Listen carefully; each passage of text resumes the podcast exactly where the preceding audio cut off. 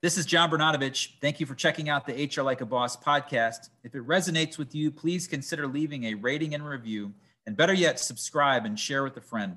You can also take the HR Like a Boss survey at willory.com forward slash HRLAB.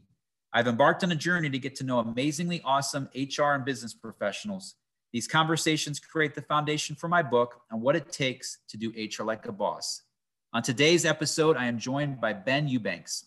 I had the pleasure to meet Ben just a couple years ago as he was the keynote speaker for an HR tech event that we did on human resources and the impact of artificial intelligence.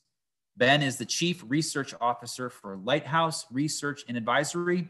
He just founded the HR Tech Awards, and he is the host of the We Are Only Human podcast. Ben, welcome to the show. Thank you very much, John. I'm excited to be here. Fantastic. Well, it sounds like you have your hands full. Plus, I know there's several other things in your life. So, why don't you tell our audience that doesn't know uh, much about Ben who you are and what you're currently working on? So I'm, uh, I'm an author, I'm a researcher, I'm a speaker, live in Huntsville, Alabama. We have four kids, 10 and under. So that's, that in itself probably will be enough to keep me busy with virtual school and everything else these days. But um, we're, we're doing some new interesting research right now at Lighthouse on talent acquisition, learning development, employee mobility, how we move them in the business. Um, we're actually building this, this really interesting assessment um, for one, one of the other one of the other other other things that I'm doing in the space right now, we're building an assessment called My HR Fit that allows HR leaders to understand their strengths and how they relate to the work that we do in HR, so they can find the best culture to fit themselves into, find the best role to fit themselves into. Um, so there's there's lots of fun things going on over here, and I can't wait for the conversation because when I think of doing HR like a boss, you're one of the people I think of, John. So I'm excited to dive into the discussion and share, but also learn from you. Well, thank you for the compliment. I'm blushing over here for those that are listening in. I, I appreciate you sharing that. And uh, I marvel as someone that uh, serial entrepreneur and probably uh, I've got I've got some adult attention deficit challenges where i am always trying to do something else or more. Uh, it sounds like you, you have certainly uh, set the trend for uh, multitasking and having many things, many, many balls in the air at the same time. Yes, absolutely. Thankfully, I've now, for a long time, it was just me carrying all those balls and trying to juggle and it's a challenge. And i have some good team members now that i'm able to delegate to and you know praise the lord for that. Yeah congratulations. I want to i want to dive back in a little bit. Uh, so four kids under the age of 10 and they're all in virtual school so that means five to 10 so the four year old is in mom school all right? She's she's working with her on her all of her stuff but the other three are are in school virtually and we are making that slog right now. Fridays actually behind the scenes tip for you. Fridays are my day where I I am off work because I am virtual school dad. So science and math and all those things are my domain and and I I jump in and, and help out. It's also sanity day for my wife to, to be able to re, recoup and recover a little bit, uh, prepare for the following week.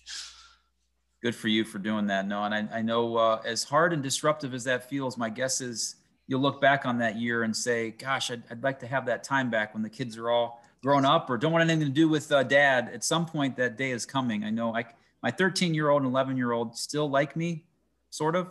Um, so I want to keep that going as long as I can. But I know the yeah. day is coming where I'm going to be, uh, I'm not going to be as cool or, or as likable to my mm-hmm. kids. So. All right. Well, eventually, like I've always heard, like they'll they'll come to this point where they think, well, you know, dad doesn't know anything, and then when they get you know the mid 20s, like, wow, dad knew everything. So I'm it'll just like press pause until that point gets here. Yeah, yeah, yeah. I, I remember I remember that feeling about my dad and mom as well. So and uh, came around full circle. So that's awesome. Well, good luck with all that that you have going on. And, and for those uh, that are listening or watching, uh, please check out Ben online. Uh, obviously, you can you can find him through his website as well as on LinkedIn.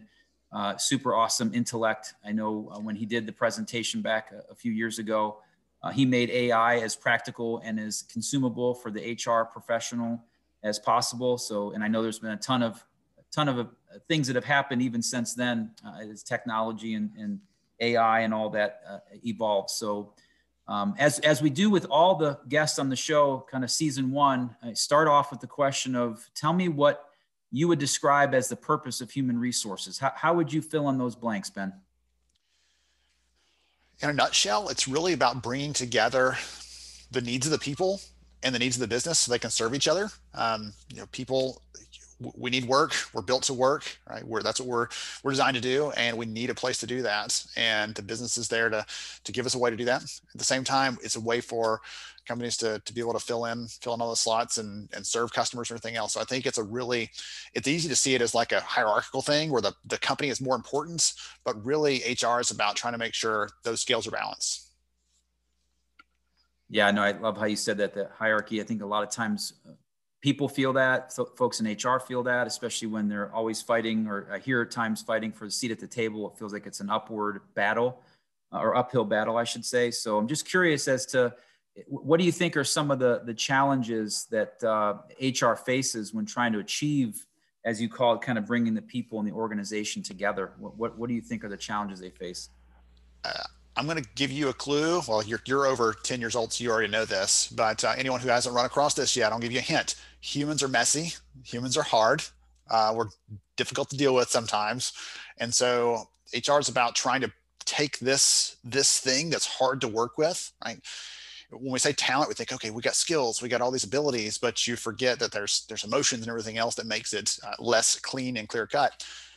At the same time, the business goal is profitability. How do we how do we how do we make sure that we're we're profitable enough to remain open and continue serving this community and continue providing these jobs and everything else and so that those are some challenges because those things are not always in alignment but the, the good news is there's been some some turnaround in the last few years. There was a great um, some research on the CEO roundtable where they said, hey, our highest profit, sorry, our highest calling isn't profit anymore, right? It's it's something higher than that. It's about the people, and so it excites me to think that maybe now, maybe in the next 10 year period, is going to be the best opportunity for us to really make an impact um, on, the, on the business, on the people in a way we couldn't in the past.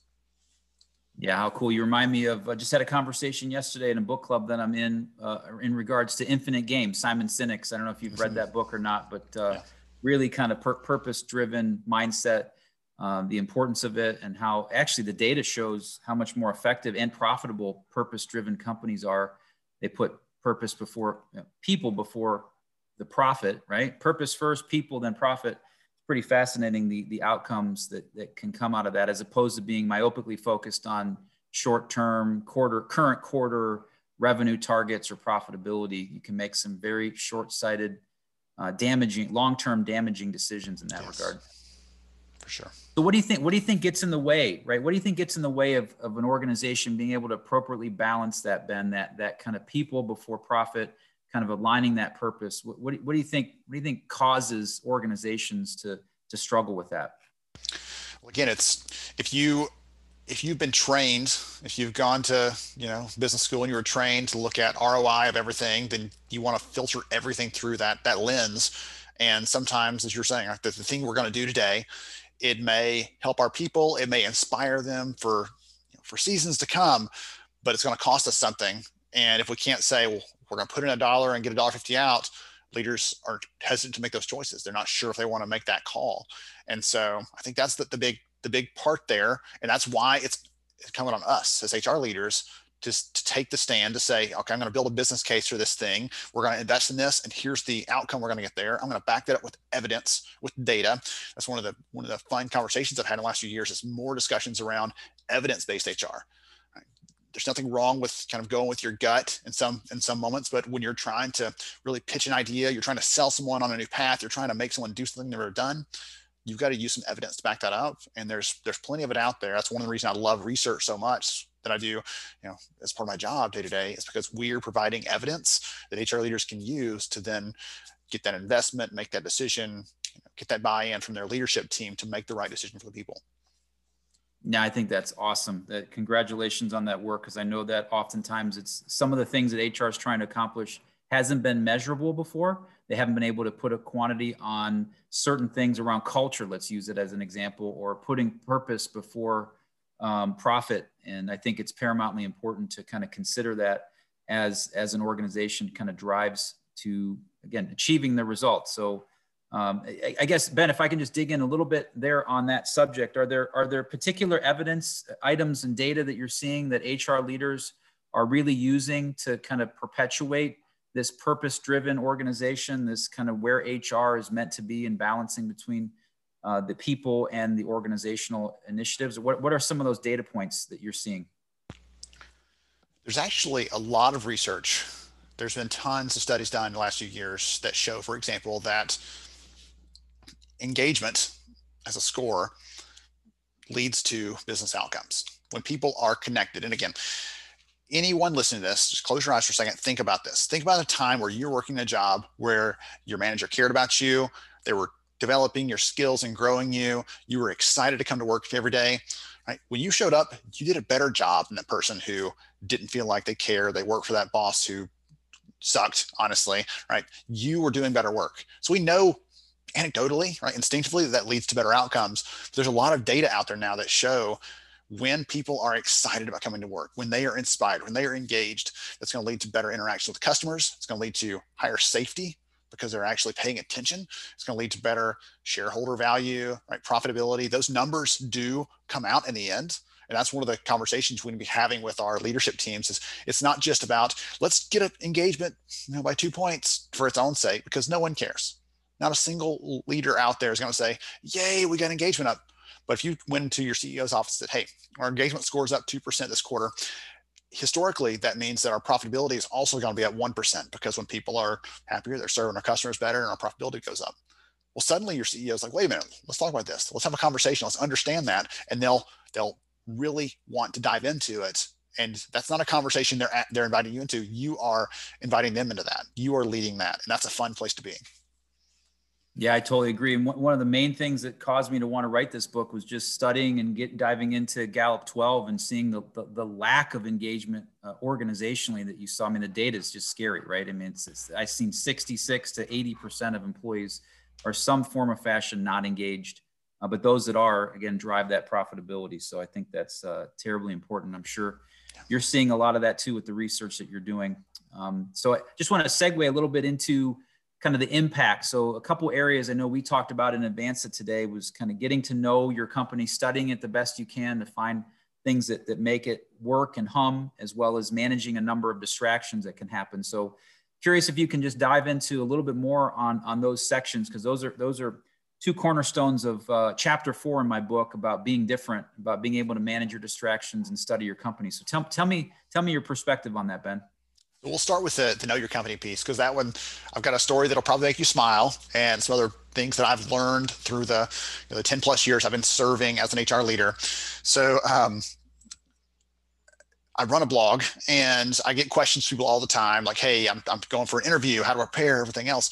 And I got some. I got an. Uh, someone reached out to me a few years ago and said, "Hey, I'm going for an interview with this company. Any advice?" I gave her some tips and things. I said, "Let me know how it goes." And sometimes I hear back, sometimes I don't. And she actually followed up later and said, Hey, I got the job. And I said, That is so awesome. You know, congratulations. I'm, I'm proud of you. And you could do it. You know, all the, the rah rah things. And she said, But you'll never guess what happened. I'm like, okay, you got the job. So it couldn't have been that bad. So what happened?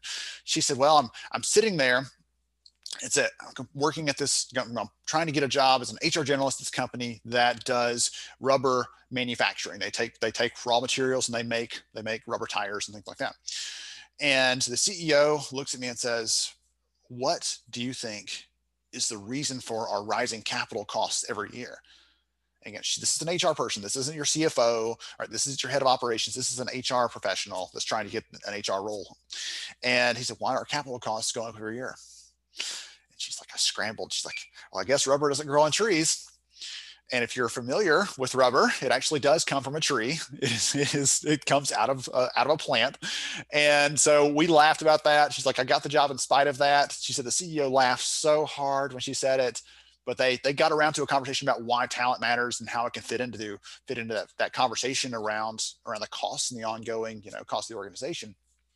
But it is my reminder like we need to get we need to understand what the company's doing, how it makes money, how it serves customers, the products, services it delivers, things like that, because that enables us to adapt the most expensive resource on the books, the people. Any line item for a company, the top line item in terms of the cost is the people, how much we pay them, the benefits, everything else that goes with that. It helps us align that with the things that the company needs to do to get those customers served, to get those products out the door, to get those services delivered. And uh, let me give you a quick example. I had a chance last week to talk to the head of recruiting and the chief nursing officer for Mercy Healthcare. So they're a Midwest hospital hospital chain. And they were talking about how they were able to adapt and overcome some of the challenges in the last year they've been facing as an organization in the healthcare space. And the thing that got me, I'm here, I'm kind of quizzing them back and forth in this conversation. And the thing that got me is they spent so much time interacting with each other that the recruiting leader could guess what this chief nursing officer was going to say when they brought a problem to the table and vice versa when the chief nursing officer had an issue or something, she's like, I can already guess how she's going to solve this because they spent so much time together. They built such a deep relationship. So I would encourage you if you're like, okay, this is a cool idea, right? I should know the business, but how? Spend time, build those relationships, connect with your leaders in the business, because that's going to enable you to have better conversations they might just drop something offhand, right? You're having lunch with someone like, man, you know, we're really struggling with this safety issue over here on our on our assembly line. We keep having people have this issue and we keep failing our audits. And well, suddenly that gives you an opportunity to say, hey, you know what? What levers can I pull from an HR or a talent perspective that might impact that? Maybe it's we're asking more questions in interviews about safety to hire people who care about it. Or maybe it's we're looking at our incentives. How do we reward people for doing the right things? or maybe it's training. Our training stinks, it's not impactful, it's passive. Let's look for better ways to do it. So you start looking at those levers you can pull to really impact that. So that's the that's the know the business piece. I'll take a second and talk about the the distraction piece because eh, you said a minute ago, John, like you're a little bit of adult ADD. I am all over the place. I have I tell everybody ideas are easy, execution is hard. I can come up with all these ideas, but it's hard to sometimes carry all of them out. One thing I'll say though on this kind of distractions and getting things done is there's a ton of research that's been validated that shows when something happens, you're sitting there, you're working, and your phone beeps.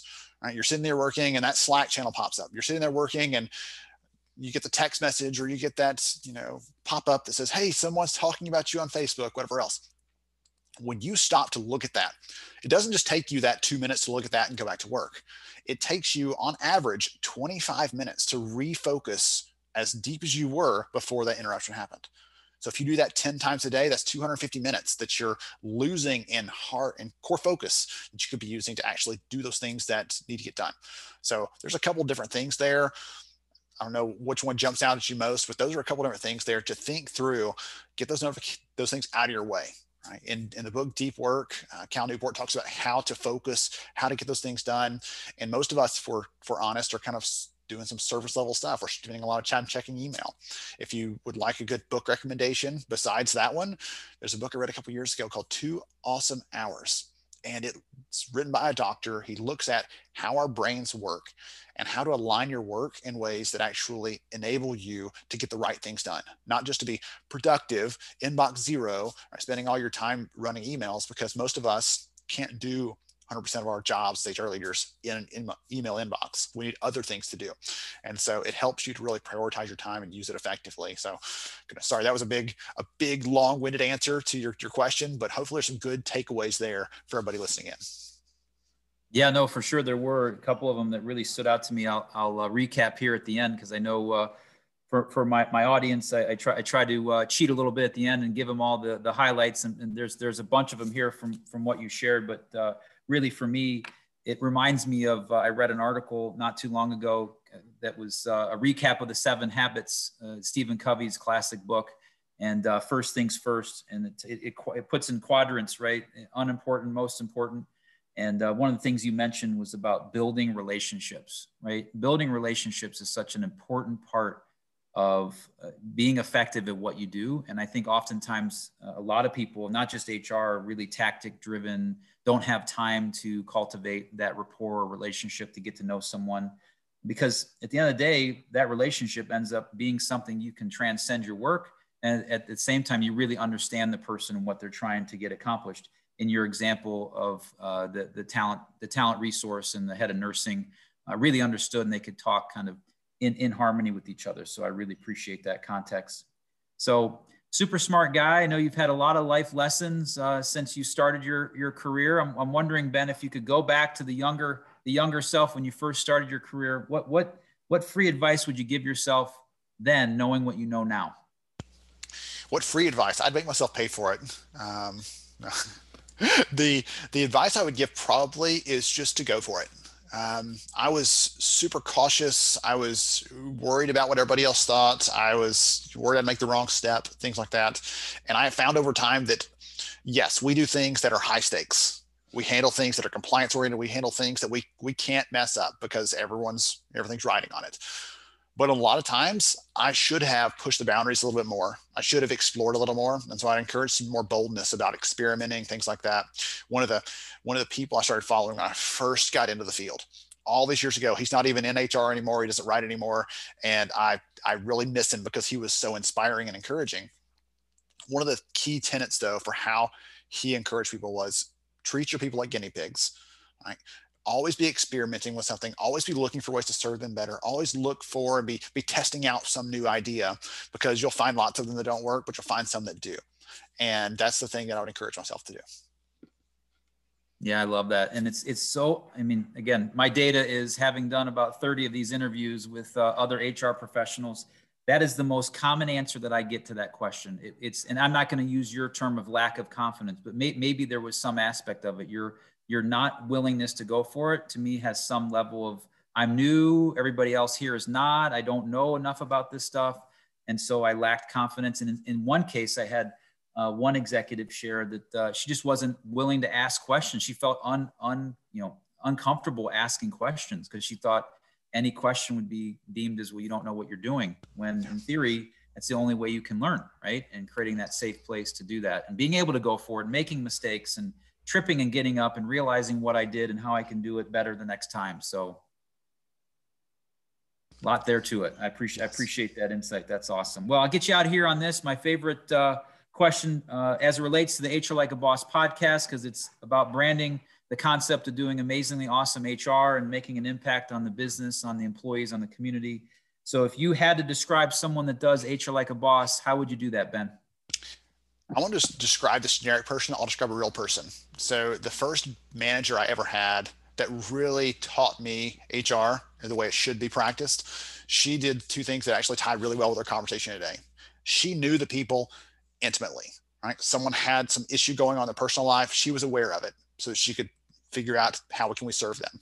She also knew the business though. She became the COO eventually when I was promoted to be the head of HR. And she knew both of those things and how to pull the right levers the right time to get them to align in a way that honestly, I still don't fully understand how she did it, but really, really caring about the people, really focusing on them, but not giving, you know, the things the business needs, the things that business expects out of us as business leaders, not just I'm wearing an HR hat, but I'm a business leader at this at this table, right? As you were saying earlier, she really balanced those things really well. And that is the thing that I continuously aspire to. And the thing that I encourage everybody out there, you want to be HR like a boss, focus on the people, focus on the business, serve them both well, and it's going to pay off. Yeah, it's awesome. Yeah, you you you found your way into the book, my friend. That was awesome. I appreciate uh, you sharing those amazing insights. I'll do a quick recap for those, uh, just to kind of highlight some of Ben's great comments. So really, HR, in his opinion, is bringing the people and the organization together. Uh, it's a balance between people, profit, and purpose. Ability to get engagement. Engagement leads to outcomes, and the data the data drives that. Right? You see you see that in the data that, that Ben and his organization are working on. Really understanding how a company makes money and uh, what what the customers need, what the people need spend time building relationships because those relationships with that comes knowledge and uh, longevity and something you can take even beyond your work i think is really cool. Uh, also avoid those distractions because every time you do you lose 25 minutes. I'm going to think of that the next time i get distracted ben oh my gosh how long does it take me to recalibrate to get back to what i was doing before? So thanks for the uh, the recommendation. Um, on also books around deep work uh, and two two awesome hours so I'll, I'll check those out and then uh, you ended with the uh, go for it, kind of the uh, when, if you had a chance to start all over again, just to take more risk and, and go for it. Uh, and then you you really echoed uh, some of the the strong sentiments in the way that your your your your manager that you mentioned that ended up leading the organization. You you talked about about really truly getting to know the people in the business, not just like casually, like just deeply understanding it, so you can make really informed decisions. Because I think if you don't know both, then you cannot balance, have that appropriate balance between uh, organization and employee. So, Ben, I really appreciated you being on the show. It was awesome. Thank you so much, John. I can't wait to to see this thing come to fruition, the book and all the great work you've been doing. It's going to be incredible. I'm excited. Thank you, Ben. And continued success to you with all you have going on. And thank you to everyone for checking out today's episode. I hope you enjoyed it. Please like, comment, subscribe, and share with a friend. And until next time, let's continue to aspire to do amazingly awesome HR.